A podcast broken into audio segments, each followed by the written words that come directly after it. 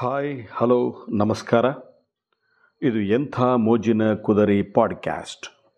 ಸ್ನೇಹಿತರೆ, ಇವತ್ತಿನ ನನ್ನ ವಿಷಯ ಮೌನಕ್ಕೆ ಇಪ್ಪತ್ತೊಂದು ಕಾರಣಗಳು. ಹೌದು, ಬದುಕಿನಲ್ಲಿ ಮೌನಕ್ಕೆ ತುಂಬ ಬೆಲೆ ಇದೆ. ಮಾತು ಬೆಳ್ಳಿ, ಮೌನ ಬಂಗಾರ ಅಂತಾರೆ. ಮೌನವೇ ಆಭರಣ ಅಂತ ಕೂಡ ಹೇಳ್ತಾರೆ. ಹಾಗಾದರೆ ಇಪ್ಪತ್ತೊಂದು ಕಾರಣಗಳಲ್ಲಿ ನಾವು ಮೌನ ವಹಿಸಿದಷ್ಟು ನಾವು ಚೆನ್ನಾಗಿರ್ತೀವಿ. ಹಾಗಾದರೆ ಆ ಇಪ್ಪತ್ತೊಂದು ಕಾರಣಗಳು ಯಾವುದು ಅಂತ ನೋಡೋಣ. ನಾವು ಕೋಪದ ಬಿಸಿಯಲ್ಲಿದ್ದಾಗ ಮೌನವಾಗಿರುವುದು ಒಳ್ಳೆಯದು.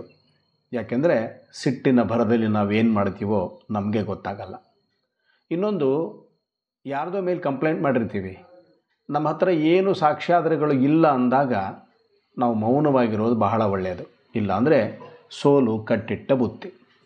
ಇನ್ನು ನಾವು ಪೂರ್ಣ ಕಥಾನಕ ಪರೀಕ್ಷಿಸದೇ ಇದ್ದಾಗ, ಅಂದರೆ ಯಾವುದಾದ್ರೂ ಒಂದು ವಿಷಯವನ್ನು ಮಾತಾಡಬೇಕಾದ್ರೆ ನಮಗೆ ಪೂರ್ಣ ಪರಿಚಯ ಇರಲಿಲ್ಲ ಅಂದರೆ ನಾವು ಮಾತಾಡೋಕ್ಕೆ ಹೋಗಬಾರ್ದು. ಮೌನವಾಗಿರೋದು ಬಹಳ ಒಳ್ಳೆಯದು ಇನ್ನು ನಮ್ಮ ಮಾತು ದುರ್ಬಲ ವ್ಯಕ್ತಿಯನ್ನು ನಿಂದಿಸುವಂತಿದ್ದರೆ, ಅಂದರೆ ದುರ್ಬಲ ವ್ಯಕ್ತಿಗಳನ್ನು ನಾವು ನಿಂದಿಸುವಂಥ ಪರಿಸ್ಥಿತಿ ಬಂದಾಗ ನಾವು ಮೌನವಾಗಿದ್ದಷ್ಟು ಒಳ್ಳೆಯದು ಯಾಕೆಂದರೆ ಅವರು ಬಾಯಿ ಬಿಟ್ಟರೆ ಬಣ್ಣಗೇಡು ಆಗುತ್ತೆ. ಇನ್ನು ಆಲಿಸುವ ಸಮಯ ಸಂದರ್ಭ ಇದ್ದಾಗ, ಅಂದರೆ ಅವ್ರು ಏನು ಹೇಳಿದ್ದನ್ನು ನಾವು ಕೇಳೋದಕ್ಕೆ ಟೈಮ್ ಇದೆ ಅಂದ್ಕೊಳ್ಳಿ ಕೇಳ್ತಾ ಕೂತ್ಕೊಂಡ್ರೆ ಸಿಟ್ಟು ಬಂದುಬಿಡುತ್ತೆ. ಆದ್ದರಿಂದ ಆ ಸಂದರ್ಭದಲ್ಲಿ ಮೌನ ವಹಿಸೋದು ಬಹಳ ಒಳ್ಳೆಯದು ಇನ್ನು ಆರನೇ ಪಾಯಿಂಟ್ ಬಂದು, ಪವಿತ್ರ ಅಥವಾ ಸೂಕ್ಷ್ಮ ವಿಷಯಗಳ ಬಗ್ಗೆ ಬೆಳಕು ಚೆಲ್ಲುವ ಉತ್ಸುಕತೆಯಲ್ಲಿದ್ದಾಗೂ ಕೂಡ ನಾವು ಮೌನ ವಹಿಸೋದು ಬಹಳ ಒಳ್ಳೆಯದು ಯಾಕೆಂದರೆ ವಿಷಯ ಸೂಕ್ಷ್ಮವಾಗಿರುತ್ತೆ. ಇನ್ನು ಪಾಪದ ವಿಷಯಗಳ ಬಗ್ಗೆ ನಗೆ ಹನಿ ಸಿಡಿಸುವ ಉತ್ಸುಕತೆಯಲ್ಲಿದ್ದಾಗ ಯಾರಾದರೂ ಅಶ್ಲೀಲವಾದ ಜೋಕುಗಳನ್ನು ಹೇಳ್ತಿರ್ಬೇಕಾದ್ರೆ ನಾವು ಮೌನ ವಹಿಸೋದು ಬಹಳ ಒಳ್ಳೆಯದು. ಇನ್ನು ನಾವಾಡುವ ಮಾತುಗಳೇ ನಂತರದಲ್ಲಿ ನಮಗೆ ಅವಮಾನವಾಗುವ ಹಾಗಿದ್ದರೆ ಅಂಥ ಪರಿಸ್ಥಿತಿಯಲ್ಲಿ ನಾವು ಮೌನವಾಗಿರೋದು ಬಹಳ ಒಳ್ಳೆಯದು.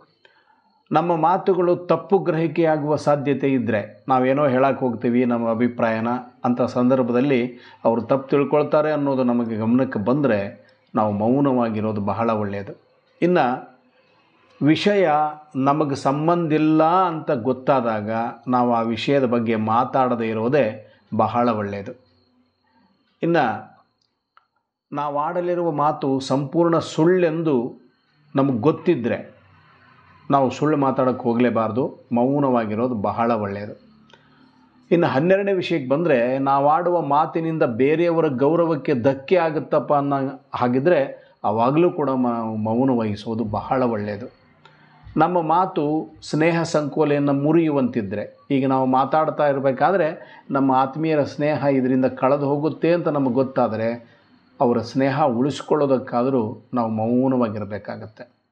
ಇನ್ನು ನಮ್ಮ ಮಾತೇ ನಿರ್ಣಾಯಕವೆಂದು ನಮಗನಿಸಿದರೆ ಆವಾಗ ನಾವು ಮೌನವಾಗಿರೋದು ಬಹಳ ಒಳ್ಳೆಯದು.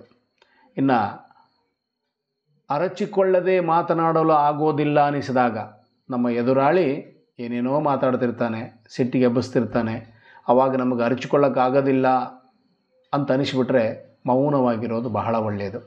ಇನ್ನು ನಮ್ಮ ಬಂಧು ಬಳಗದವ್ರ ಬಗ್ಗೆ ಕೀಳು ಭಾವನೆ ಬರುವಂತಿದ್ದರೆ ಉದಾಹರಣೆಗೆ ನಮ್ಮ ಸಂಬಂಧಿಕರ ವರ್ತನೆ ನಮಗೆ ಕೀಳು ಭಾವನೆ ಬರುವಂತಿದ್ದರೆ ಅಂಥ ಸಂದರ್ಭದಲ್ಲೂ ನಾವು ಮೌನ ವಹಿಸೋದು ಬಹಳ ಒಳ್ಳೆಯದು.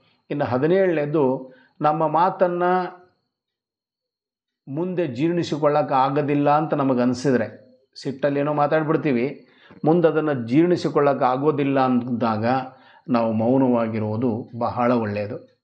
ಇನ್ನು ಹದಿನೆಂಟನೇ ಕಾರಣ, ಈಗಾಗಲೇ ನಾವು ಒಂದಕ್ಕಿಂತ ಹೆಚ್ಚು ಬಾರಿ ಅದನ್ನೇ ಹೇಳಿದರೆ ಪದೇ ಪದೇ ಹೇಳಿದರೆ ಅದೇನೋ ಮಾಡಿದ್ದೆ ಮಾಡೋ ಕಿಸಬಾಯಿ ದಾಸ ಅಂತಾರಲ್ಲ, ಆ ಥರ ಆಗಿಬಿಡತ್ತೆ. ಆಡಿದ್ದೆ ಆಡೋ ಕಿಸಬಾಯಿ ದಾಸೆ ಅನ್ನೋ ಥರ. ಆವಾಗ ಒಂದಕ್ಕಿಂತ ಹೆಚ್ಚು ಬಾರಿ ನಾವು ಅದನ್ನು ಹೇಳಿ ಅವರಿಗೆ ಆಗಿದ್ದರೆ ಆವಾಗ ಮೌನವಾಗಿರೋದು ಬಹಳ ಒಳ್ಳೆಯದು ಇನ್ನು ಒಂದು ವೇಳೆ ನಾವೇ ಕೆಟ್ಟ ಮನುಷ್ಯನೆಂದಾಗಿ ಚಿತ್ರಿತವಾಗಿದ್ದರೆ ಯಾವುದೋ ವಿಷಯದಲ್ಲಿ ನಾವೇ ಕೆಟ್ಟವರು ಅಂತ ಅವ್ರು ತಿಳ್ಕೊಂಬಿಟ್ಟಿರ್ತಾರೆ ಆವಾಗ ಅವರಿಗೆ ನಾವು ಒಳ್ಳೆಯವರು ಅಂತ ಸಾಬೀತುಪಡಿಸೋದಕ್ಕಿಂತ ಮೌನವಾಗಿರೋದು ಬಹಳ ಒಳ್ಳೆಯದು ಇನ್ನು ಇಪ್ಪತ್ತನೇದ್ದು, ಒಂದೊಮ್ಮೆ ನಾವು ಕೆಲಸ ನಿರ್ವಹಿಸುವ ಸಮಯವಾಗಿದ್ದರೆ. ಉದಾಹರಣೆಗೆ ಇನ್ನೂ ಡಿಸ್ಕಷನ್ ನಡೀತಾ ಇರುತ್ತೆ.